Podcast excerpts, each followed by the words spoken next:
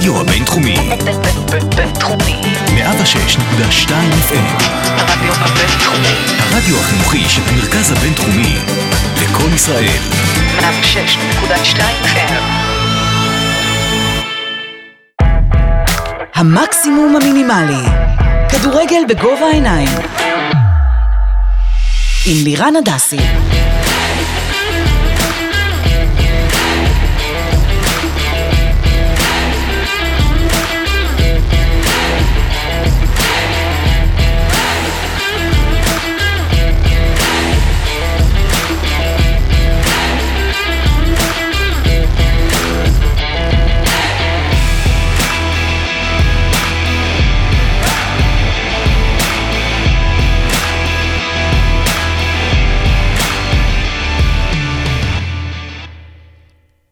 בוקר טוב, ערב טוב, צהריים טובים לכם, מאזיני פודקאסט המקסימום המינימלי.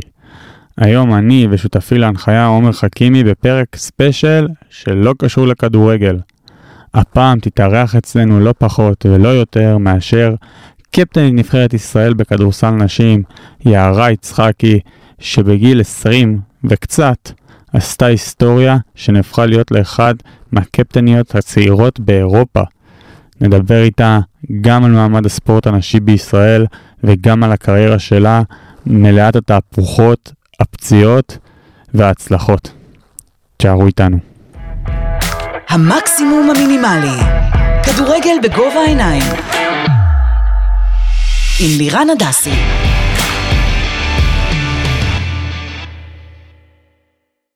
איתנו על הקו, כבוד גדול לנו, קפטנית נבחרת ישראל בכדורסל נשים, יערה יצחקי, מה העניינים? מעולה, מה נשמע?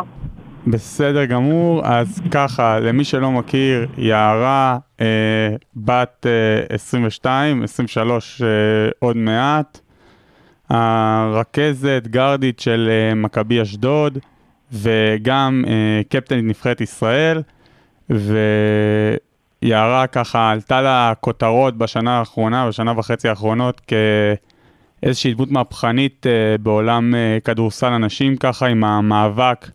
שהיא הובילה אה, לגבי תקצוב כדורסל הנשים והקימה את ארגון השחקניות של כדורסל הנשים וככה מאוד בלטה בכותרות, אבל יערה ככה אנחנו רוצים לשמוע ממך קודם כל על סיפור הקריירה שלך, איך את בכלל התחלת לשחק כדורסל, אבל לפני כן, תמיד שיש לי את הגילוי נאות בתחילת כל פרק, אז הגילוי נאות מגיע גם הפעם. אחותה של יערה היא חברה מאוד טובה שלי, ובגלל זה זה יהיה רעיון מאוד מפרגן, כי אם לא, רוצחים אותי. אבל uh, יערה, בואי תספרי לנו, איך את בכלל הגעת לכדורסל? מאיפה זה הגיע?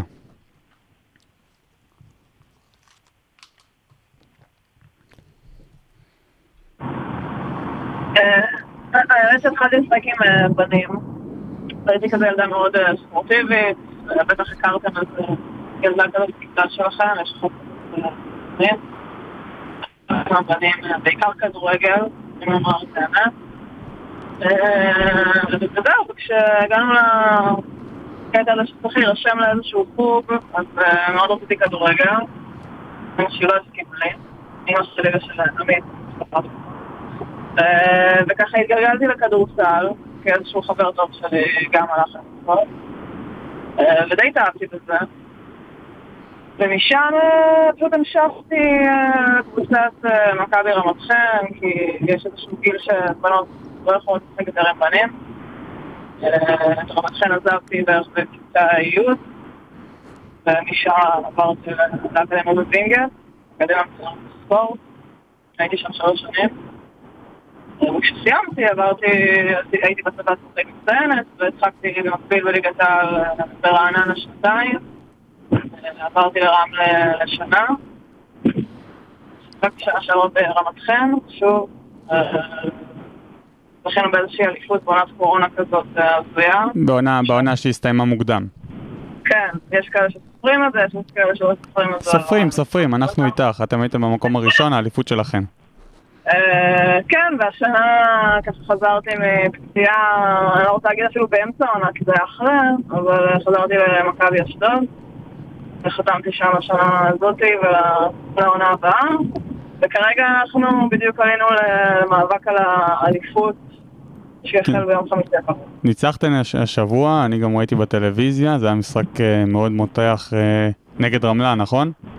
לא, היינו נגד חולון. אה, נגד חולון, סליחה. אני אגיד לך למה אני גם אומר רמלה, כי אני, כשהתחלתי לשחק כדורסל, הייתי רואה את שי דורון ברמלה, ובגלל זה כשאני רואה את שי דורון זה מתקשר לי ישר, אז אה, טעות שלי.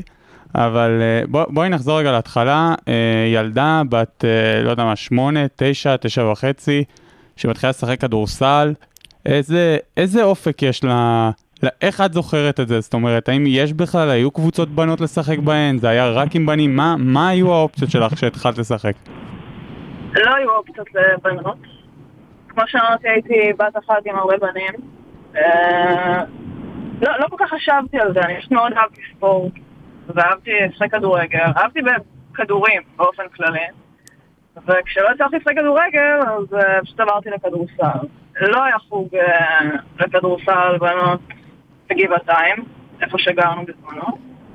אה, ברמת גן כן היה, אבל גם זה, זה היה רחוק, ומה שהיה קרוב לי לבית ספר זה באמת אה, גבעתיים, ששם אין קבוצת בנות, זה לא, זה לא המקום היחידי שאין בו. אומרת, יש הרבה מועדונים. אה, והיום למיטב. ידיעתך, בנות שרוצות להתחיל בגיל צעיר לשחק, זאת אומרת מאז שאת היית בגיל הזה עבר איזה עשור, עשור וקצת, היום ילדה בגבעתיים או בהוד השרון או בפתח תקווה שרוצה היום לשחק כדורסל בקבוצה של בנות, היום הפלטפורמה הזאת כבר קיימת, זאת אומרת התקדמנו לאיפשהו בעניין הזה? אני לא יודעת כמה התקדמנו, כי זה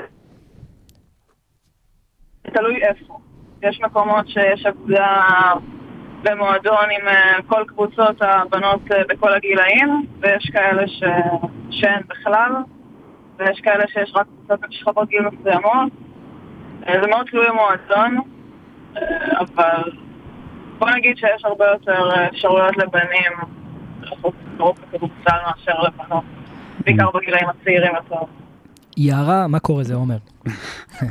אה, היה משפט שאמרת פשוט שממש תפס אותי, כאילו תפס אותי מהנקודה הזאת, זה גם מתקשר למשהו שאני ארצה שאחרי זה נדבר עליו, אה, אבל מה בגדול הסיבה שלא שיחקת כדורגל? אמירה של אימא שלך שלא רצתה שתשחקי עם בנים, או עצם הספורט, כדורגל כספורט, או... מעניין אותי מאוד להבין מה, מה מנע ממך לעשות את זה.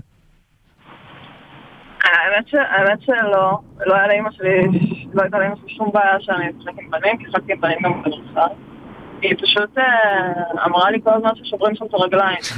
אתה מבין, כדורסל זה ספורט אלגנטי וכדורגל זה ספורט של ברברים. זה- כן. לא כדורסל וקראתי צולבת. כן, הופה, אז כבר יש לנו משהו במשותף, שאחרי זה נדבר עליו. אה, אבל אה, כאילו את אומרת שסתם לצורך העניין, אם ל... לא יודע אם יש לך עוד אח בן, אבל אם היה לך אח בן, אימא שלך הייתה, לא הייתה יש, מאפשרת לשחק אילם, כדורגל? הוא גם בדרך להיות כוכב, שתדע לך. אילם, אז לא למשל אימא שלך הייתה מאפשרת לשחק כדורגל? לא. לא, אה אוקיי. זה לא, זה לא, זה- אוקיי, זה זה זה לא, לא זה- זה זה לא, לא הנקודה. זה לא עניין. סקסיסטי פה. זה כן, שונאים לא, את לא. הכדורגל על כל רבדיו ועל כל מיניו. כן. אה, בבית. כן. אה, יערה, איפה השלב הזה באמת, את- בוא התחלת לשחק בתור נערה, איפה השלב שהבנת אה, שבוא נגיד זה יותר מתחביב, ואת רוצה להפוך את זה, בוא נגיד, למשהו יותר מקצועי, יותר רציני, ובאיזה שלב זיהו את ה... בוא נגיד את הכישרון אצלך, שהבינו, אוקיי, יש פה פוטנציאל לשחקנית אה, ב- ברמה של ליגת העל. אה, אני חושבת שמה שהכי עזר לזה, ושכחתי מזה קודם, שדיברנו על זה באופן כללי, זה שהייתי בכל הנבחרות הצעירות. יש, אה, כמו בכדורגל, כמו בכדורסל גברים, יש נבחרות צעירות לנשים. זה מתחיל כזה מאנדר 40, כאילו מתחת לגיל 14, ואז יש כל שנתיים, מתחת ל-16, מתחת ל-18, ועתודה מתחת ל-20. כן, וראיתי שגם אה, ב- באמת שיחקת בכולם וגם הבאת בחלקם הישגים מאוד יפים, גם בשלוש על שלוש וגם בנבחרות הצעירות. איך הולך על תהליך האיתור הנבחרות האלה? זאת אומרת, באים סקאוטרים של אה, נבחרות הנשים לראות בליגות ילדים של בנים, בנות משחקות? איך, איך מאתרים את הבנות בעצם? אז זהו, ש... האמת שזה תהליך שמאוד השתנה, כי כשאני הייתי באמת אה, ילדה, נערה, היו מרכזי איתור בכל הארץ, אני לא חושבת שהיום זה עובד ככה, אבל היה ממש מרכז אה, במרכז, בצפון, היו כמה מרכזים. אה, יום פתוח לנבחרת ישראל. זה לא, לא ממש יום פתוח, זה יותר אגודות שלחו שחקניות אה, חשבו שיכולות להשתלב או שווה לראות אותן. אה, ובהתחלה היו שולחים המון בנות, ולאט לאט היו אה, די מעטים ומגיעים לסגל יותר מצומצם. קול קורא כזה. אה, אני יכול להגיד לך שאני בתור כדורגלן צעיר, אני זוכר שגם אצלנו בנבחרות הצעירות זה התחיל ככה, זאת אומרת, היו סקאוטרים, אבל כן, גם, גם בכדורגל זה התחיל מזה שבגילאי 13 שולחים מכתב לכל האגודות, שעושים ימי מבחנים, אז בזמנו זה היה בווינגייט אצלנו, וכן, האגודות ישלחו את השחקנים שאתם חושבים שהם מתאימים. ככה גם אני הגעתי לנבחרות הצעירות פעם ראשונה, אני מאמין שגם היום יש יותר סקאוטרים וזה עובד אחרת, אבל זאת אומרת, זה, זה לא בושה לבוא ב... עוד פעם, הכדורגל והכדורסל נשים להשוות זה קצת קשה, כי בכדורגל זה נעשה, אני לפחות מאמין, בגלל גודל וכמות השחקנים והמשחקים, ואתה אומר, וואלה, אני לא רוצה לפספס אף אחד, אני לא יודע מה היה הרציונל במקרה של הכדורסל נשים, אבל אה, אה, בוא, בוא נגיד שזו שיטה שלא ייחודית אה, לכדורסל נשים.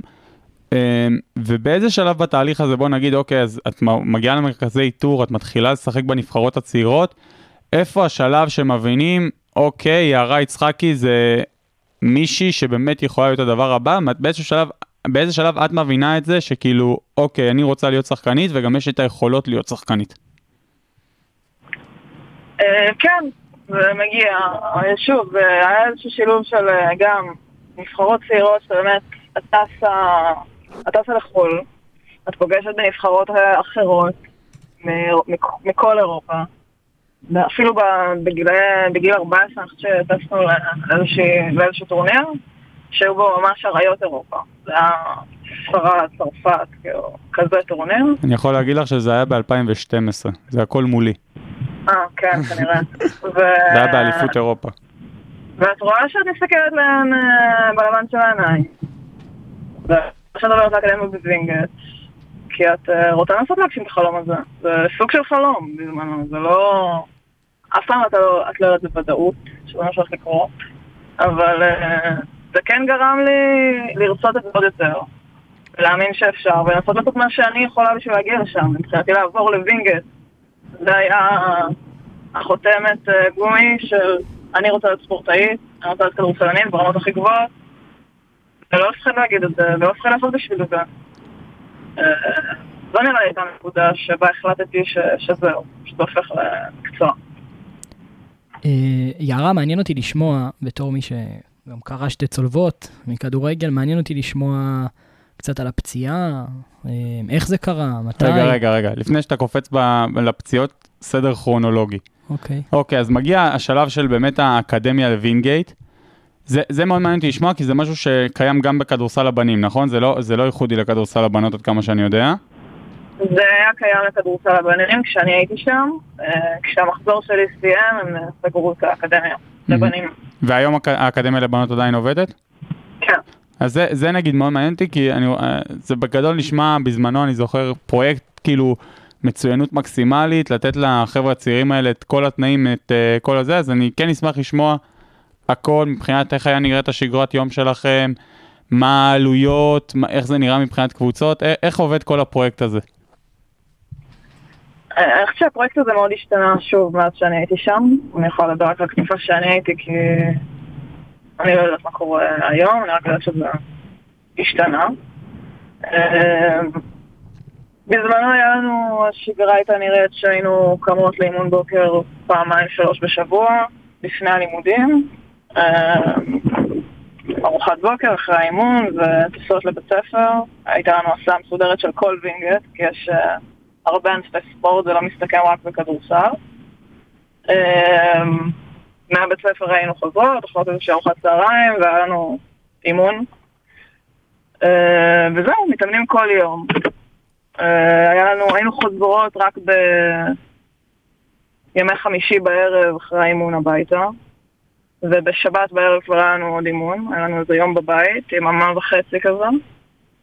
אה, והיינו בתנאי פנימייה, ואתה את נמצאת עם ספורטאים שהיום רואים אותם אה, בכל מקום. מכל ענפי הספורט, אגב, לא רק... אה, לא רק כדור. ג'ודו. הסיבה, הסיבה לא, לא רק שבכדורגל. הסיבה כן. שבכדורגל זה לא קורה התהליך הזה זה כי האגודות בעצם אה, הן מספקות את התנאים לשחקנים וכאילו כביכול הסיטואציה שאת מספרת פה היא נוצר, נוצרה מבעיה וזה לא איזשהו עילוי להתנהלות של, של הכדורסל מסכ- נשים אני בארץ. נכון? אני מסכימה איתך, זו גם הסיבה שנסגרה האקדמיה לבנים בכדורסל. הם פשוט, התהליך שקרה זה שנפתחה, הייתה אקדמיה לבנים בווינגייט, והאגודות לא רצו שהשחקנים שלהם יעזבו, והם פשוט כן. הקימו הקימו זה- אקדמיות משלהם. בצדק, זה, תהליך, ה- זה התהליך הנכון. נכון, בסוף. נכון, זה לא, נכון. זה, זה שזה ממומן על ידי כספי המדינה, זה, זה לא לא. לחיוב, זאת אומרת, השאיפה זה שבאמת האגודות ייתנו לתנאים שלהם, בטח השחקנים הצעירים שלהם, את התנאים האופטימליים כדי לגדול ולפרוח, ובסוף כן, גם, גם אימוני בוקר, אימוני בוקר, לשלם למאמן שיעשה עוד אימונים, לתת את כל התנאים האופטימליים, אין ספק שתאי פנימייה זה יותר טוב, כאילו, וכן, אנחנו רואים את זה, מכבי חיפה כבר שנים כבר, אה, לא כפר גלים, הפ- הפנימייה ב... בקצף. ב- לא, הפנימייה לא בקצב, לא משנה, למכבי חיפה כבר אה, שנים. הפנימייה של מכבי חיפה כן. היא בכפר גלים. כן. הפנימ- אז הפנימייה בכפר גלים עובדת כבר שנים, ובאשדוד אה, עושים את זה, ומכבי תל אביב מספקת את זה לשחקנים שהיא רוצה להביא מכל הארץ. זאת אומרת, אפשר לעשות את זה. אה, כמה, את, בסופו של דבר, בהסתכלות לאחור, כמה את חושבת שהשנים האלה בווינגייט נתנו לך להתפתחות שלך בתור שחקנית? ואם היית נשארת במסגרת רגילה, זאת אומרת, עם הבנות שלא היו ב... כמה, כמה את חושבת בסופו של דבר כל הפרויקט הזה תרם לך? אני שהוא מאוד תרם לי, אינדיבידואלית, ואני יכולה לדבר רק על עצמי. אה, כי העובדה שהגעתי לפנימייה כדי להתעסק רק בכדורסל, ורק להתאמן, ולא להתאמן באגודה, וחס וחלילה אני לא רוצה להעליב אף אחת, אבל עם בנות שהן ברמה הכי גבוהה בארץ, רובן. אה, היו גם כמה כמובן שנשארו בבית והחליטו לא להגיע. אבל uh, בסך הכל, עם קבוצת בנות טובה, שאת מתחרה כל יום מול uh, שחקנית טובה יותר ממה שהיית מתחרה איתה uh, אם היית נשארת באגודת אם שלך. אני חושבת שהתהליך הזה תרם לי בתור, יותר בתור ספורטאית מאשר בתור כדורסלנית. כי זה מלמד אותך uh, שגרת uh, יום מאי. Um, ומה זה להיות ספורטאית? איך לנהל את הלו"ז שלך? איך לנהל את הקריירה שלך? וב- ואיך להתאמן נכון, בעיקר. ברמת התחרות, זאת אומרת, הייתם, אוקיי, אז האימונים מן הסתם היו מאוד אינטנסיביים, והיית מתאמנת באמת עם הבנות הכי טובות שיש במדינה, אבל מבחינת משחקים תחרותיים, זאת אומרת, אני מאמין שהאגודות לא באמת יכלו להוות אה, יריב ראוי, אז מה, מי היו בעצם היריבים, היריבות שלכם?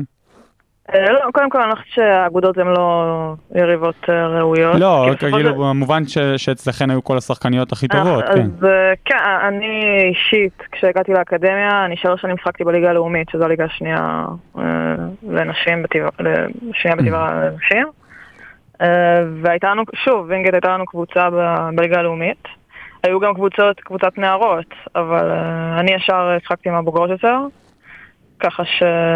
ובזמנו הליגה באמת, גם היום היא טובה, אני חושבת שהרמה הייתה בה יותר גבוהה אפילו, אה, בזמנו ששיחקנו בה.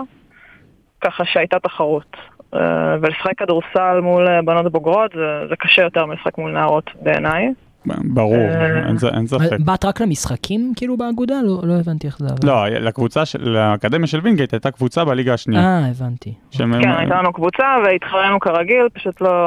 האקדמיה כאילו לא יכולה לרדת ליגה ולא יכולנו להיות בפיינל פור גם אם סיימנו אה. כמו כמו בית"ר ברצ- תל אביב. ברצלונה ב' כזה. אה, כמו בית"ר תל כאילו. כמו שאנחנו מכירים, קבוצות בת, מבורך, מבורך, לוקחים את הבנות, בנות ה-15-16, זאת אומרת, ונותנים כן. להם תנאים מקסימליים להצלחה, נות- נותנים להם יריבות אה, פיזיות יותר, גבוהות יותר, חזקות יותר, לשחק מולן. אני חושב שיכול אה, לצאת מזה רק טוב.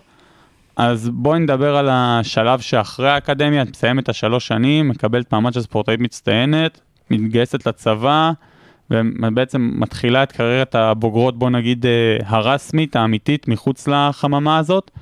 איך היה, איך החוויות, אז תספרי לנו את ההשתלשלות של העונות האלה. אה, קודם כל אני חושבת שזה מאוד קשה בתור שחקנית צעירה, כל שחקנית צעירה, אה, לצאת מהחממה הזאת כי את תמיד נמצאת באיזושהי חממה, זה לא משנה אם זה בווינגייט או באיזשהו מועדון בארץ, זה, לא חשוב. ובתור נערה, אה, פתאום לראות כדורסל שהוא הוא שונה לגמרי. זה- לא אותו, משחק, זה, לא דומה בכלל למשחק ששיחקת עד עכשיו. גם שיחקנו מול קבוצות לאומית, כי יש את העניין של הזרות, ויש פתאום אה, מתאזרחות שמגיעות, והקבוצה בנויה שונה, והכדורסל הוא מאוד שונה. אה, ואת מקבלת כאפה. ובהתחלה גם אה, לא ברור איך את אה, חותמת באיזושהי קבוצה, זה, גם סוג של... אה, יש כאלה שמתנהלות עם סוכנים. אה, והחלטתי לחתום ברעננה. רעננה הייתה קבוצה אה, שלא לא בנו יותר, לא בנו קבוצה לאליפות, נאמר את זה ככה, אבל אה, אם לא היינו... אה, לא היינו קבוצה תחתית. אה, היינו אמורים להיות קבוצה תחתית ועשינו שנה באמת באמת יפה, סיימנו בפלייאוף בסופו של דבר. אני חושב מבחינה אישית, המקום הזה של ללכת לקבוצה שהיא נחשבת על הנייר פחות טובה, אה, ולקנות את הדקות שלי בה, כי בהתחלה לא, לא שחקתי הרבה, לא הגעתי כשחקנית חמישייה ולא הובטחו לי דקות או משהו כזה. באמת אומרת, אה, כ- שזה המקום שלי. באת כשחקנית צעירה שאומרת, אוקיי, יש לי הצעות מכאן וכאן וכאן וכאן, ורעננה נראה לי איזשהו פרויקט שאני יכולה להשתלב בו וכן לקבל את הדקות משחק שלי, ולא בקבוצה שהולכת לחטוף 30 הפרש כל משחק. אה, זה לא רק ה-30 הפרש, זה לא ללכת גם לקבוצה, לקבוצה צמרת. ויש כאלה שעושות את ההחלטה שאני הולך לקבוצה צמרת, והאימונים שלי יהיו ברמה ממש גבוהה, כי אני משחקת מול השחקניות הכי טובות, וזו גם אפשרות. אני חשבתי שאין תחליף לדקות משחק, ושאני צריכה להשתפשף בליגה איזה שנה-שנתיים, וזה באמת מה שעשיתי. אני חושב בשנה שזה... השנייה כבר ה- שיחקתי דקות אפילו יותר משמעותיות משנה ראשונה, ו... אני חושב שהמשפט שאמרת עכשיו אין תחליף לדקות משחק זה הדבר שכולנו חונכנו עליו ואני אישית מאמין שהוא הכי נכון בעולם אם כי, ועוד פעם אני תומך בזה, אני ראיתי כמה מקרים לאחרונה, זה קורה בעיקר בגלל היעדר תקציבים והיעדר כספים, בואו נגיד אני רואה את זה הרבה בכדורגל וגם בכדורסל, שכל מיני שחקנים כאלה שפתאום היו זרוקים על קצה הספסל מהנוער, שבסוף לא שלחו אותם להשאלות, פתאום הם מקבלים הזדמנות כי חתכו את הזר הזה וחתכו את הזר הזה ופתאום הם טובים. והם אומרים עדיף לי להתייבש חצי שנה על הספסל ופתאום מקבל את ההזדמנות, אנחנו רואים סתם בכדורגל בהגבלה את קפטן מכבי חיפה נטע לביא, ככה הוא התחיל, התייבש על הספסל מכבי חיפה פתאום, אה, התפטר מאמן וזה נתנו לשחק נהיה טוב. אני עדיין אבל בגישה שלך שאומרת שחקן צריך צריך לשחק כמה שיותר ואם הוא באמת יהיה טוב בהשאלה אפילו אם זה לליגה נמוכה יותר אה, או בקבוצה קטנה יותר זה יכול להיות אה, שווה הרבה יותר מסתם לחכות להזדמנות אבל עוד פעם בכדורסל זה אחרת כי זו קבוצה הרבה יותר קטנה ויש הרבה יותר אה, חילופים זאת אומרת אפשר לראות אותך משחק יותר אז אחרי העונה ברעננה עשיתי שם שתי עונות. ו- ואז חתמתי ברמלה. אה, ובקיץ הייתה לנו נבחרת עתודה, ועשיתי שם, אז אה, מותחתי את המפסע, המשכתי לשחק עם זה, אה, היה שם איזה בלאגן אחד גדול, והייתי לשחק כנפי ניתוח, אז עשיתי איזה משחק שניים ברמלה ונכנסתי לניתוח באותה עונה. אה, ולא הייתי מוכנה, הייתי מוכנה בסופה, אבל לא, לא, העדפתי לא לחזור לחודש של מאני טיים, זה היה מיותר בעיניי. וזהו, ומשם חתמתי ברמת חן. אה, סיימנו את הליגה הסדירה במקום הראשון. ובעונה הזאת של רמת חן, באחד המשחקים האחרונים של הליגה לפני שהתפרצה הקורונה וככה אה, גמרה הכל, אה, קראתי את הצולבת. זה היה- במשחק או באימון? רגע, אני חייב להגיד. טיימינג טוב. כן, אם צולבת. כבר לקרוא צולבת אז בעונה- מושבתת, כאילו, כן. זה... כן, האמת כן. שבפיזיותרפיה זה המשפט שנשמע הכי הרבה בתקופת הקורונה. כן, אה, כל מי שנמצא שם, אה, ככה מנסים... אה, נכון. גם היה לך תירוץ לנסוע. באיזשהו שלב, השיקום כבר נהיה, בשיקום של צולבת נהיה ממש כמו אימון מאוד אינטנסיבי, אז את עושה את זה אצל פיזיותרפיסט והיה לך גם תירוץ. כי את הולכת לטיפול רפואי, אני מאמין, אז... אה, כן, בכלל, אה, כן, יכולתי לצאת מצוין, כן. לפיזיותרפיה, זה היה... כן. אז באמת, ה- בוא נגיד, אני טפו טפו, טאצ' ווד, עם כל השנים שלי בספורט אף פעם לא קראתי איזשהו זה, ושאני גם לא אקרא, אל תפתחו פה עין, כן? חס וחלילה. תלחצו על, אה, על כל דבר, אמ, אבל באמת, איך, בתור ספורטאית מקצוענית, איך הייתה החזרה? זאת אומרת, אני מאמין רגע, שבהתחלה לפני היה... החזרה, איך היה פציעה? לא, מה מה היה? אני אומר, כאילו, תהליך השיקום של ספורטאים מצולבת אנחנו מכירים ואנחנו רואים, וזה לא, בוא נגיד, זה, זה הליך שקורה, ספורטאים קוראים צולבות. אבל דווקא מעניין אותי לא, לא השלב הטיפולים, השלב של אוקיי, חוזרים למגרש. האם היה איזשהו פחד, האם את מרגישה שאיבדת משהו או מהצעד הראשון, מהמהירות, זאת אומרת, אה, השלב האחרון של החזרה והלחזור לשחק, איך הוא עבר עלייך? אה, מאוד עצבים, בעיקר. אה, חיכיתי לאישור אה, לחזור לשחק הרבה זמן. אני חושבת שאחרי חמישה חודשים מהניתוח, אה, כבר הייתי על המגרש. וואלה, זאת אומרת, אה, כן. מהיר מאוד. קצב שיא.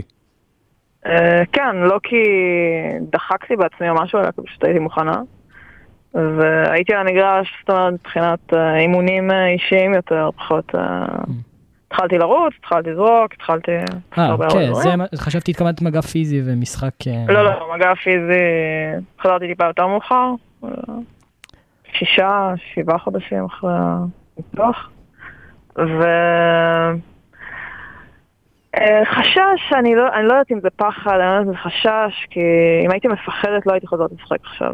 אני לא חושבת שאיזשהו ספורטאי או ספורטאית שנפצעו ורוצים לחזור לתחרות שבה הם מתחרים, יכולים אה, לעלות לשם ולהגיד, וואי, אני מפחד. או להרגיש שהם מפחדים, אחרת הסיכון לפציעה הוא באמת גדל, פציעה חוזרת. אה, אני הרגשתי מוכנה ב-100% כשחזרתי, ואני אשקר אם אני לא אגיד שלפעמים עובר לך בראש, אה, וואו, כאילו עשיתי איזה משהו מסוכן, או אימא'לה, כשאת נופלת איזה נפילה, אבל, אה, אבל משחררים את זה, לומדים לשחרר את זה, כי, כי אי אפשר לשחק בצורה כזאת. ואני חושבת שה... כספורטאית עשיתי גם תהליך מנטלי במקביל לתהליך הפיזי, כי אני, אני חושבת שזה בא גנבת לי את ביחד. השאלה, זה בדיוק מה שבאתי לשאול על התהליך המנטלי, כי אני, אני קראתי פעמיים את הצולבת, בפעם הראשונה הרגשתי מה שאת מתארת בדיוק עכשיו, ו- ובא עם זה תהליך מנטלי שהוא, הרגשתי שהוא עזר לי מאוד לחיים. בכלל, לא רק לספורט. אה, ורציתי באמת לשאול אותך על זה, איך, קצת על ההתמודדות, ו- ואיך הרגשת שזה עזר לך בתור אה, באמת בן אדם. התהליך המנטלי היה בעיניי התהליך החשוב שלי, כי, כי רוב השיקום הזה היה מנטלי. גם הפיזי היה מנטלי. אה, ההבנה ש... אני עשיתי שיקום קצת שונה מספורטאים ספורטאיות אחר... אחרים אחרות שעושים שיקום. עשיתי שיקום עם אה, בן אדם שנקרא אילן סלע, והוא, יש לו גישה קצת שונה לכל העניין הזה בכלל של ספורט, אה, ובפרט אה, שיקום מפציעות. איך זה בא לידי ביטוי? זה בא לידי ביטוי בכך שבדרך כלל אומרים לך תהיה עשר שעות בפיזיו ביום ותעבוד ותחזק את הרגל ותפרק אותה ומיליון סטים כל תרגיל והוא בגישה הפוכה לגמרי של אה, לא להעמיס יותר מדי על הגוף, לתת לו את ה... לעשות איזשהו אימון כוח ממוקד, יש שרירים מאוד מסוימים שהוא... שהשינוי של התרגילים הוא מאוד דינמי אה, במהלך הזמן שעובר ואיך שהגוף מגיב לכל תרגיל. אה, ולתת לגוף את המנוחה הזאת בשביל שהוא יוכל להתחזק. כי אי אפשר לעשות יום אחרי יום אחרי, אחרי יום אחרי יום כוח ולצפות שנתחזק. זה השינוי גישה ב-180 מעלות ממה שעד אז עשיתי, כי עד אז הייתי עובדת אה, יותר מדי, נקרא לזה. גם בכדורסל וגם בחדר כושר מעניין, וכולי. אני יכול, יכול להתחבר לזה. כן, לגמרי. והוא שינה, הוא שינה לי לגמרי את, ה, את החשיבה בקטע הזה, וגם הפיזיותרפיסטית שעבדתי איתה, אה, מצאנו את, ה, את העמק השווה. זאת אומרת, לא, לא לקחתי את זה קיצונית לכיוון ההוא, ולא קיצונית לכיוון ההוא. אה, אז באמת ה- ה- ה- השתקמת מהפציעה וחתמת במכבי אשדוד, שבשנים האחרונות באמת נושאה עונות יפות, ובוא נגיד מהקבוצות הבכירות בארץ, איך הייתה החזרה, איך עד כה את מרגישה באופן אישי בעונה שלכם? אה, אז כשחתמתי, האמת שאני לא, שוב, לא ידעתי אם אני אחזור העונה הזאת, ואז אה, הייתי אצל המנתח, והוא אחרי תשעה חודשים אה, מהניתוח, בדרך כלל לא מחזירים לפני תשעה חודשים מניתוח צולבת, בימינו אנו, לפני זה היו מחזירים, ואז היו נפצעים וכולי וכולי. אה, הלכת בוזגלו. זה נקרא. כן. לא, כי הגוף. אין מה לעשות, הגוף צריך, לא, זאת אומרת, אתה נכון, משתיל. רצועה, הגוף צריך ביולוגית את הזמן הזה בשביל לעכל את זה. לגמרי, לגמרי. אז אה, קיבלתי את האישור לחזור לשחק, וחתמתי באשדוד לשנה, המטרה הייתה באמת שנה הבאה. השנה הזאת אה, ניסיתי, ניסיתי, אני לא יכולה כ- ככזאת אני, אבל ניסיתי לבוא עם פחות ציפיות. גם מעצמי, גם מהקבוצה, כי זה חשוב. לא ידעתי מה יהיה. אני, אני חושב שזה חשוב, כי גם הפציעה הזאת נובעת מזה שאת מצפה יות- מהגוף שלך יותר ממה שהוא מסוגל לעשות ב, או ברגע נתון, אבל זה גם יכול לבוא לידי ביטוי כמובן גם בשיקום. נכון, אה, אני מאוד מתחבר משמעית. ל- לאמירה הזאת. חד משמעית, אז חתמתי שם, ו- והם הבינו את המצב שלי. אחת הסיבות שחתמתי שם זה כי הם לגמרי הבינו את המצב שלי ולא דחקו בי, אה, בואי, אנחנו צריכים אותך עכשיו 30 דקות, ואת צריכה להיות בשיח, ואתה יודע, אתה יודע, כי גם היו קבוצות כאלה שדיברו איתי. אמ, והם מאוד הבינו אותי. אז החזרה שלי הייתה מאוד קלה במועדון הזה. אה, הרבה יותר טובה ממה שחשבתי שתהיה, למען האמת. אה, הצלחתי לחזור תוך שבוע-שבועיים לשחק אה, שני משחקים בשבוע עם אה, 25 דקות משחק. שזה משהו ש... ש- שטפו טפו, לא שרק ימשיך שאני ככה, כן. בו. שרק כן, לא. אה, רק ה- רק תמשיכי ותהיי בריאה. אה, אני רוצה רגע, לפני שאנחנו נדבר על אה, העניין תקצוב האנשים, הספורט האנשים, אני רוצה לדבר רגע עוד שעה וחצי לפני כן, הנבחרת הבוגרת. יום אחד אחרי שיש לך בדיוק שש הופעות בנבחרת הבוגרת, מודיעים לך, יערה, את הקפטנית הבאה שלנו. אה, איך זה היה, איך זה קרה, איך הרגשת, זאת אומרת, זה, זה, זה דבר שהוא אפילו לא דבר של מה בכך, זה, זה די היסטורי. כן, האמת שהייתי בהלם. אה, היינו באימון אה, באולם זיסמן, ברמת גן, ואלי רבי היה מאמן. אלי רבי האגדי, צריך להגיד, כן. האגדי. האיש חד משמעית. שהוא ואורנה אוסטפלד, זה כאילו, אם יום אחד יעשו מוזיאון הכדורסל הנשי בישראל, שיהיה דמויות משאהבה של שניהם בכניסה. מסכימה איתך לגמרי. אה, הוא אימן את הנבחרת, האמת שהוא בדיוק סיים את התפקיד שלו. הוא הודיע אז אה, ממש אה, לא מזמן. אה, והוא ניגש, הוא ביקש לדבר איתי, והוא הודיע לי שאני הולכת להיות הקפטנית. הייתי די בהלם, אני חייבת לומר. אבל אה, פשוט משחקים עם זה, אני חושבת שכרכזת ובכלל כשחקנית, אה, אני לא צריכה טייטל. ועם כמה שהטייטל הזה מביא איתו באמת המון כבוד, והוא... וזה לא דבר של מה בכך, אה, מישהי בת 21 שהיא קפטנית נבחרת. אמ, הדברים קרו מכוח הנסיבות, של אה, הצהרה מאוד מהירה של הנבחרת, 12 שחקנים שבכלל לא, לא היו, אה, לא שיחקו דקות משמעותיות בנבחרת לפני כן, הם פתאום ה-12 המובילות. אה, אז ככה זה היה גם סוג של אה, מכוח הנסיבות.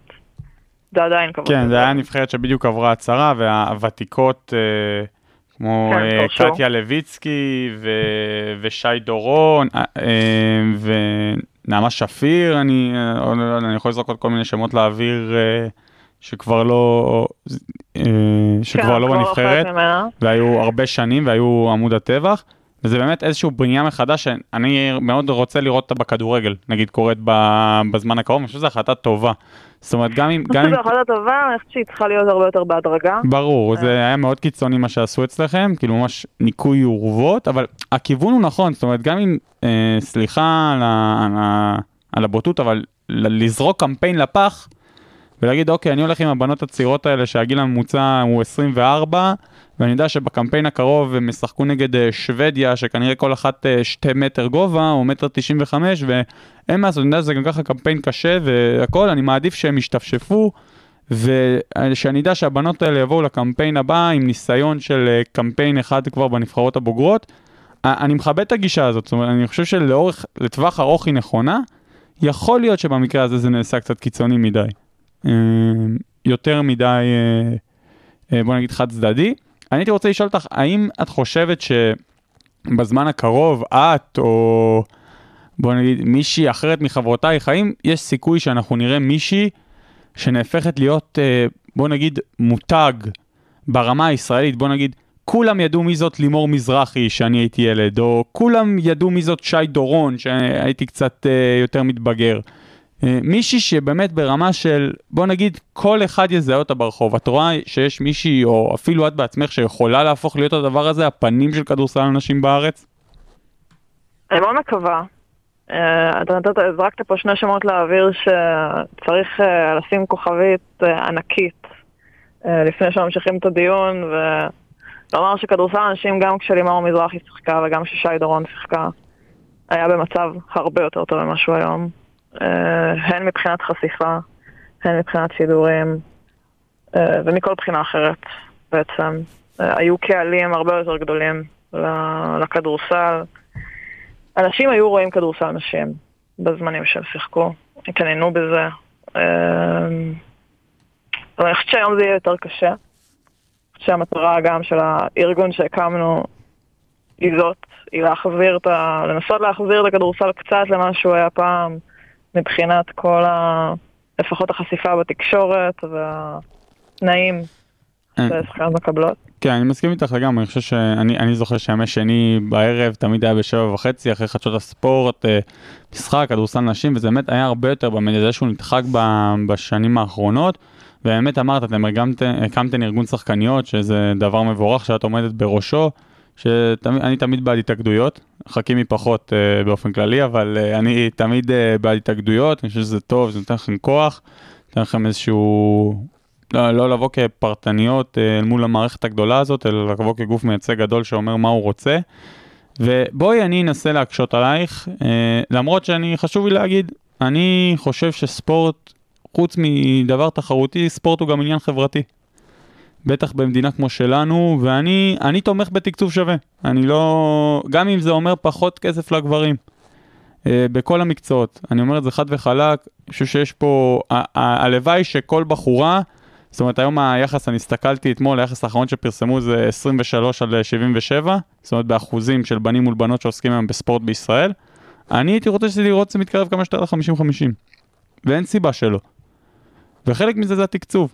אבל כשאתה אומר תקצוב, מה, מה אתה מתכוון? שהתקצוב היום הוא לא שווה. משרד הספורט או אז, טוטו? אז, אז יערה מבינה בדברים האלה יותר ממני, אבל אני רוצה להקשות עלייך יערה, ובוא נגיד שכביכול אני מייצג את הצד השני, ויגידו לך, תשמעי, באופן אובייקטיבי, בוא נגיד גם אם אני אדאג עכשיו לשידורים והכל, אין מה לעשות, זה מכניס פחות כסף.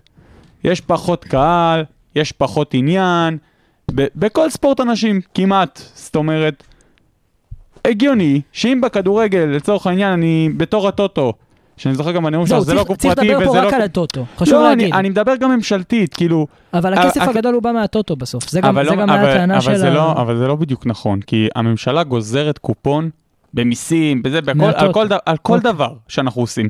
גם על הנשימות שלך פה באולפן היא גוזרת רווח. אז הגיוני ש... אז נגיד הכדורגל הישראלי שמגלגל באמת מאות מיליונים אם לא מיליארדי שקלים בשנה, מגלגל בכל מיני פוזיציות, קיוסקים, כרטיסים, שחקנים, מיסים, הכל. הגיוני להגיד, אוקיי, הוא מכניס לי יותר כסף, אז אני גם אתן לו יותר כסף. בתור הטוטו. בתור, מדבר. בכללי אני אומר, לא, עזוב רגע אבל מי יש הגוף. הבדל, זה יש הבדל, כי המדינה היא גוף מדיני, חובת השוויון חלה עליה. הטוטו זה כמו שיערה ציינה בוועדה עם חבר הכנסת פורר, והיא אמרה נכון, זה גוף דו-מהותי, ולכן השאלה האם הוא חל בחובת השוויון היא נטולה להרבה נסיבות מסביב, וזה גם מה שאני הייתי שמח לדבר עליו עם יערה. אה, אני אישית חושב שאני ראיתי את, ההופעה שלך בדיון בכנסת והיא הלהיבה אותי מאוד. אה, אני תמיד, אני תמיד מעריך ספורטאים שיוצאים מהמגרש ונרתמים לאיזשהו מאבק, בטח שהוא גם אה, לדברים כאלה חשובים. אני אישית אה, הייתי שמח לפתוח איתך את הנושא הזה לדיון של הטוטו, כי אני חושב שזה לא, לא הטיעון הנכון מבחינתכן. אני, בסוף, כמו שאמרת נכון, הטוטו זה, זה גוף דו-מהותי. אי אפשר אה, לחייב אותו לפעול בשוויון, בטח שהוא לא זן כמו, לצורך העניין, חברה קדישא, שהיא גם גוף אה, דו-מהותי, אבל איזה, איזה השוואה. לא, כי זה מה שאני זוכר מהפסיקה, אני לא יודע מה הפסיקה אומרת אז- לגבי הטוטו, אבל אה, הטוטו מקבל את המימון שלו מגוף פרטי. הגוף פרטי הזה לצורך העניין, מנהלת הליגות לכדורגל, היא יכולה מחר בבוקר לקום סטייל סופר ליג, בהשוואה הכי אה, זה, ולהחליט, אנחנו מתנתקים מהטוטו, הוא לא מעניין אותנו, ואז גם לטוטו כמעט לא יהיה כסף. השאלה היא, יערה, בסיטואציה הזאת, אז מה, השאלה בעצם של עומר ושלי זה אחד, אני רוצה שתציגי את העמדה הנגדית למה שאני אמרתי, כאילו למה למרות זה שכדורסל אנשים או ספורט אנשים מכניס פחות ויש פחות חשיפה, למה בעצם אז צריך לתת לו שווה? למרות שכולנו מסכימים כאן שזה צריך להיות לא, המצב. מסכימים לי, פשוט יש, לדעתי צריך ללכת לכיוון אחר. ושנייה, והדבר. השני, והדבר השני, ש, שזה כאילו העניין של עומר, איפה את רואה את הפתרון בפועל דה פקטו? את עכשיו בתור יושבת ראש ארגון השחקניות, מה את רוצה אה, לראות קדימה בשנה, בשנתיים, בשלוש הקרובות, ומאיפה גם את רוצה לראות את זה? את רוצה לראות את זה מהממשלה, את רוצה לראות את זה מהטוטו, את רוצה לראות את זה מתרומות? מה החזון שלך, ה vision שלך? טוב, אני, אני קודם כל שמחה מאוד שזה מלהיב אתכם לדבר על זה ככה. כן, מאוד. שמחה עם המון, עם, המון, עם המון אמוציות אה, בעניין הזה, וזה, וזה בסדר וזה טוב, צריך להיות דיון על זה, זה בדיוק מה שאני מנסה לומר. אה, אני אתחיל ככה ב- בשאלה, שאולי תסביר את, ה, את הצד השני, כמו שביקשת. למה אתה חושב שזה המצב כרגע? למה אתם חושבים שזה המצב כרגע שהספורט אה, היחידי שהוא כאילו מכניס המון המון כסף ו... יש לי והימורים תשובה, בטוטו ויש לו מלא אוהדים, הוא כדורגל גברים. יש לי תשובה ברורה מאוד לתת, לדעתי לפחות בנושא. אני חושב שהבעיה, אה, לפחות במדינה שלנו, מתחילה ונגמרת בחינוך. אני לא, אני רגע, עצור, עצור רגע, עצור. רגע. אני, אני לא, א', חינוך כן, אבל, אבל זה לא, זה, זה כמו, כדורגל הוא לא רק בישראל הספורט המוביל, כנראה שזה בכל אירופה ככה, זה לא הוא לא- בעיה. הוא לא, לא- הוא לא. לא בכל אירופה. לא, הוא לא, מוביל. אז אז זה לא לא נכון, משנה, אני הוא- מדבר יחסי, אני מדבר אז יחסי. בארצות הברית זה ה-NFL, לא, כאילו אה. בכל מדינה יש ספורט שהוא הספורט המוביל רגע, שלה, אתם- אתם מאבדים אותי. אני ושהמדינה... אני אנסה, אני אנסה, אני אנסה לחדד את השאלה שלי. אה, בעיניי, הבעיה היא... אה, לקחת את, זה, את המילה חינוך, אני אתחבר למילה חינוך, אני חושבת שהיא בדיוק המילה המדויקת, כי, כי זה מה שאנחנו רואים. אם ילדה היום גדלה, ילדה היום הולכת לבית ספר, וילד הולך לבית ספר, ומה שהם רואים זה שיש ליגת על גברים בכדורגל, זה רק משריש את ה... נקרא לזה סטריאוטיפ שיש להם, שספורט זה של בנים, זה מה שכולם אוהבים לראות את כדורגל גברים, ואני צריך לאהוד את מכבי חיפה, ואת הפועל תל אביב, ואת מכבי תל אביב, כי זה מה שעשיתי עם החבר'ה, ואנחנו לא יוצאים מהלופ הזה, אנחנו לא מצליחים לשבור את המעגל הזה, כי, כי בנות לא רואות בנות שמשחקות בטלוויזיה. הן לא רואות שאחרים מתלהבים מזה שיש בנות שמשחקות. הן לא הלכו למשחק, הן לא יודעות שזה קיים. אני חייבת לומר לכם שאני ראיתי לפני כמה ימים, אה, כשעלינו לגמר, היינו בסדרה מול חולון, חצי גמר, ועלינו לגמר. נכנסתי לספורט 5, שהוא הגוף המשדר של הליגה שלנו, והייתי צריכה לחפש בנרות את הכתבה על זה שעלינו לגמר. זה לא הגיוני. וכאן, בעיניי, נמצאת הבעיה. כי בואו קודם ניתן כמה שנים טובות, כמה שנים טובות, כי עד עכשיו כמה שנים אה, קיים כדורגל גברים, לא יודעת, יש להם פורום של כן. איקס שנים, בואו ניתן כמה שנים שנחשוף ספורט נשים. אני לא מדברת רק על כדורסל. ובואו נראה מה קורה.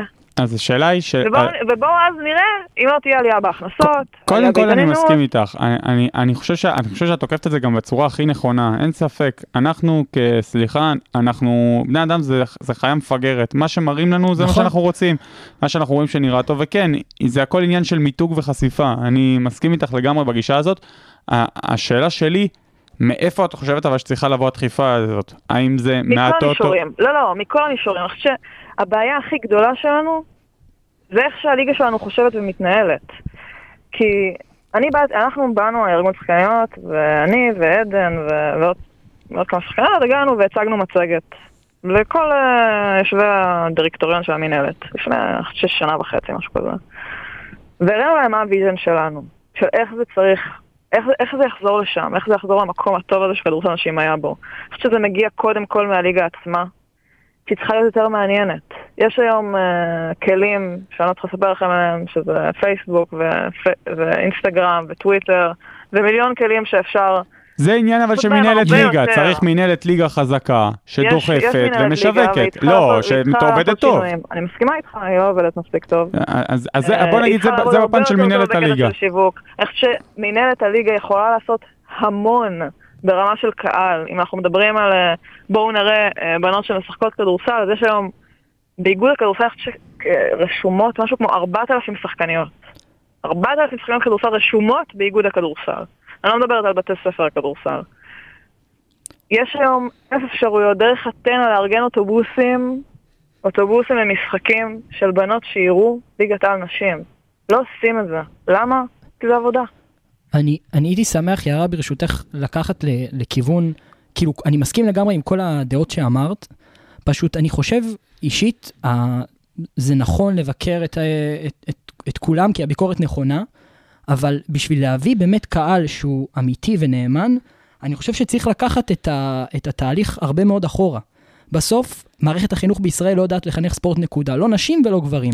הסיבה שגברים יודעים להתחבר אבל, לספורט, אבל המערכת רגע, הזאת זו אותה. מערכת שמביאה 30 אלף איש לסמי עופר. נכון, אבל שנייה, הסיבה שגברים לדעתי מתחברים לספורט היא לא כי הם מגיעים לבית ספר ומתאהבים בספורט, כי בית ספר חושב שהוא צריך לגרום לילד להתאהב רק במתמטיקה, זה בגלל שההורים שלהם חינכו אותם מגיל קטן לשחק כדורגל או כדורסל. עכשיו, בנות שמגיעות לבית ספר, לא רק ש... כמו בנים הם לא מחנכים אותם לספורט, גם אומרים להם לא, גבירותיי אתן צריכות לעשות ריקודים עם חישוקים, והבנים צריכים לרוץ ולשחק כדורגל וכדורסל. ולא נותנים לבנות לפעול בצורה שוויונית. עכשיו, לא רק זה, אני מסכים איתך, אבל, שיש אבל רגע, אבל אתה פעילות- לוקח את זה צעד, צעד רחוק מדי, כי בוא נגיד שהשיעורי ספורט נגיד, בבית ספר שעוד לא מופרדים, עושים בגדול את אותו דבר. אני זוכר את השיעורי ספורט שבבית ספר היינו משחקים הבנים והבנות ביחד. בתיכון זה נהיה ממש קיצוני שמפרידים, והם עושות בגרות בריקוד, ואתה עושה בריצה, אז לא. אז אני אומר שלב אחד קדימה. גם, ילדה בת ברור. שש, ילדה בת שש, שבע, היא לא רואה היום ספורט חמש. ילד בן שש, שבע, שמונה, היא צריכה לדעת, כנראה היא צריכה שכן. לדעת מה זה ספורט, היא צריכה אז- לדעת שהיא יכולה לשחק כדורסל, בדיוק- אז זה כדורגל, בדיוק יערה מדברת, על ה- הקבוצה. על החשיפה. ש- אבל אני עכשיו- אני, רוצה להגיע, אני רוצה להגיע לעוד נקודה, כי, כי אני מסכימה עם הדברים שאתם אומרים. אני פשוט חושבת שיש המון חזיתות שאפשר לתקוף את זה, ואתה דיברת על שצריך קהל אמיתי, ואני מסכימה איתך. עכשיו שהגעתי לאשדוד, יש קהל אמיתי. יש איזה גרעין אוהדים של 20-30 אוהדים אמיתיים, שמגיעים לכל משחק ומעודדים. אני חושבת שכדורסל נשים, אנחנו רואים את זה גם ב- בכל רחבי אירופה, זה בדרך כלל לא מהערים הגדולות בהכרח, אלא סוג של עיירות קטנות כאלה, או ערים קטנות, שיש המון קשר עם הקהילה של הקבוצה. אני שזה קל מאוד. אה, כן, אבל גם- אשדוד, גם. אשדוד שיש בה 20-30 אוהדים בעיר של 200 אלף, אז אני אומר, אני מסכימה איתך, אני חושבת שזה יכול להיות, זה צריך להיות... אני רוצה. לראות, עכשיו שאתם בסדרת גמר, אני רוצה לראות את העירייה דואגת לאוטובוסים מהבית ספר. אני רוצה לראות כרזות בכל העיר. גם אני, אני גם רוצה לראות. ודרך אגב, אשדוד. כושלת בזה, אשדוד כושלת בזה גם, גם בכדורגל, כי גם בכדורגל, למרות שהקבוצה מקום שלישי, היא לא מצליחה למלא חצי אצטדיון בי"א. וזה כשל מערכתי. אני אומר, נכון. אני עכשיו שחקן, אני עכשיו שחקן בליגה ב' בהוד השרון, ואנחנו נאבקים על עלייה. ואני אמרתי לבעלים שלנו, אני אמרתי לו, תקשיב, אם אנחנו עולים, אתה צריך לשבת לראש העיר במשרד, ולדאוג שהאיצטדיון יהיה מלא, שיוציא אוטובוסים כן. מהבתי ספר, שיביא אנשים באמצע היום מהעיר, שיסגור את הבתי עסק אם צריך, שידאג שיהיו אנשים במגרש. ולעיריות, ולאיגודים, ול, אה, ולמנהלות, בטח צריך להיות את הכוח לעשות את זה, ואני חושב שהבעיה היא מתחלקת לשתיים. אחד, שהיום מנהלת הליגה לנשים לא עובדת מספיק טוב. לא עובדת מספיק טוב. לא דוחפת מספיק, לא משווקת מספיק, לא ממתגת מספיק, לא דואגת למספיק חשיפה ולא דואגת למספיק כסף. שזה בסופו של דבר יש מנהלת, בשביל זה גם הקימו מנהלת בכדורגל בזמנו. למקסם את הדברים האלה והיא לא עושה את זה מספיק טוב. ושתיים, צריך לוביסטים חזקים במקומות הנכונים שידחפו. וגם את זה אין היום. אין מי שדואג, שאני יכול להגיד היום בכנסת, או, ב, או באיגודים, או ב... לא יודע מה, או במרחב החברתי שאנחנו חיים בו, שהוא דוחף את הספורט הנשי קדימה. אני חושב שהיחידה שאני יכול לחשוב עליה זה מירי נבו, שעושה פעם בשבוע את, ה, את הסדרה של אתנה, כן. ורואים שזה חשוב לה. אני לא רואה אף אחד שאומר, וואלה, הספורט הנשים זה נר לרגליי, אני רוצה לדאוג לזה שזה יתקדם. אף אחד לא עושה את זה, ופה, לפי דעתי, מתחילה הבעיה, וביום שזה יהיה למישהו מספיק חשוב, אנחנו נראה את השינוי הזה, כי תשמע, יש קבוצות, ויש בנות טובות, ויכולים להגיע להישגים, זה הכל עניין שמישהו צריך שזה יהיה באמת, באמת, באמת אכפת לו, ולא רק לשחקניות. אין ספק. לא, אני יש לי- אני חושבת- שהכדורסל נשים זו בדיוק הנקודה, יש כאן, יש כאן שני דברים. אחד, אמרתי את זה גם בכנסת, אם שמעתם באמת, המוצר הזה כבר הוכיח את עצמו. זאת אומרת, המוצר הזה כבר הצליח. אז אין סיבה שהוא לא יצליח שוב. יערה, זה, זה, מה, זה מהפן הראשון. מהפן השני, לפני שנה, גם שהגענו לכנסת, ועוד היה, עוד לא הייתה הקורונה וכולי, יצא הדוח של הטוטו, דוח רבעוני של הכנסות. Uh, אני חושבת שההבדל שם בין הכדורגל גברים לכדורסל הגברים, הוא היה כמה מיליונים בודדים, ממש בודדים, ברמה של, אה, אני מח- מדברים במאות מיליונים, מיליונים בודדים. כשהכדורגל, אני לא צריכה לספר לשניכם, שדוחפים אותו הרבה יותר, יש לו הרבה יותר קל, אז מהנתונים האלה, אני בסופו של דבר, כשישבתי והסתכלתי עליהם, אמרתי לעצמי, הנה, זו רק ההוכחה שכשיש מוצר שהוא טוב, והוא מעניין, ודוחפים אותו כמו שצריך, אז אנשים מהמרים עליו. כנראה שיותר, מבחינת אחוזים, הכדורגל גברים. של איך זה הגיוני בכלל. אז אה, איך שזה מוצר שהוא טוב, מוצר עם הרבה פוטנציאל, שפשוט צריך לעבוד איתו נכון. מכל הבחינות, גם מהבחינה של בפנים, של המנהלת ליגה כמו שאמרת, של השחקניות. זה, אין, אין אשמה כאן רק על צד אחד או רק על צד שני, אנחנו רוצים שהמוצר יהיה טוב, צריך לעבוד בשביל שהוא יהיה טוב. זה לא יום אחד נקום בבוקר ווואו, הוא טוב, יש מיליון אוהדים, זה לא יקרה. צריכה להיות עבודת שטח של כמה שנים טובות, כדי ליצור חוגי אוהדים, לחבר שחקניות ושחקנים, להגיע למשחקים ולראות כדורסל נשים ולהרגיל את הצופים לראות כדורסל נשים ולהרגיל את הצופים להתעניין בזה. כי יש את הבייס לזה, צריך לבנות את זה. ואני חושבת שהבעיה הכי גדולה שלנו כישראלים זה שאנחנו לא אוהבים לעבוד, אין לנו תרבות ספורט. ואנחנו צריכים אנשים שרוצים לעבוד. יערה, ברשותך שאלה אחרונה, ככה אולי זה גם יוציא אותך עם איזשהו אה, טיפ מאיתנו להמשך. בקשר לתרבות ספורט, שמעת על חוק הטייטל 9 בארצות הברית? כן. אני חושב שלשם אתם צריכות לשאוף. תספר- עזבו אתכם מהטוטו, למאזינים זה שלנו התעסקות שלא- עם עסקנים. ספר למאזינים שלא יודעים על מה אתה חוק מדבר. הטייטל 9 חוקק בשנות ה-70 בארצות הברית. אנחנו הולכים 50 שנה אחורה כבר, איפה אנחנו ואיפה הם. 60 שנה לך תזכור. שמחייב בעצם כל בית ספר שמוציא איזושהי קבוצה ספורטיבית, תחרותית לבנים, לעשות אותו דבר לבנות. עכשיו שהם ישברו את הראש איך הם יביאו את הבנות, אבל הם יצטרכו לשבור את הראש. הם יצטרכו להבין, להתחיל לחנך ספורט נשים, עזבו אתכם מהטוטו, זה עסקנים, זה מגעיל, לכו לחינוך. אבל זה עוד פעם, זה- זה- זה לוביסטים בממשלה, אני חושב שאתה אני צודק. מסכימה איתך במאה אחוז. אני חושב שאנחנו גם רואים את זה במועדונים גדולים, ברצלונה, ריאל מדריד, המועדונים באנגליה, אנחנו רואים שהם עושים את זה. תקווה שלי שזה יהיה גם בארץ. אה, יערה, אני יערה, היה רוצה, מרתק, אני תודה רוצה רבה. להודות לך קודם כל על הזמן שהקדשת לנו. תודה אה, לך. נאחל לך אה, בריאות רבה ובהצלחה רבה ושתיקחו גם אליפות השנה ובהצלחה בנבחרת ואנחנו נשמח לראות אותך אה, בתום החוזה שלך באשדוד, את יודעת, גם אה, יוצאת לאירופה, שיהיה לנו סיבה לבוא לבקר.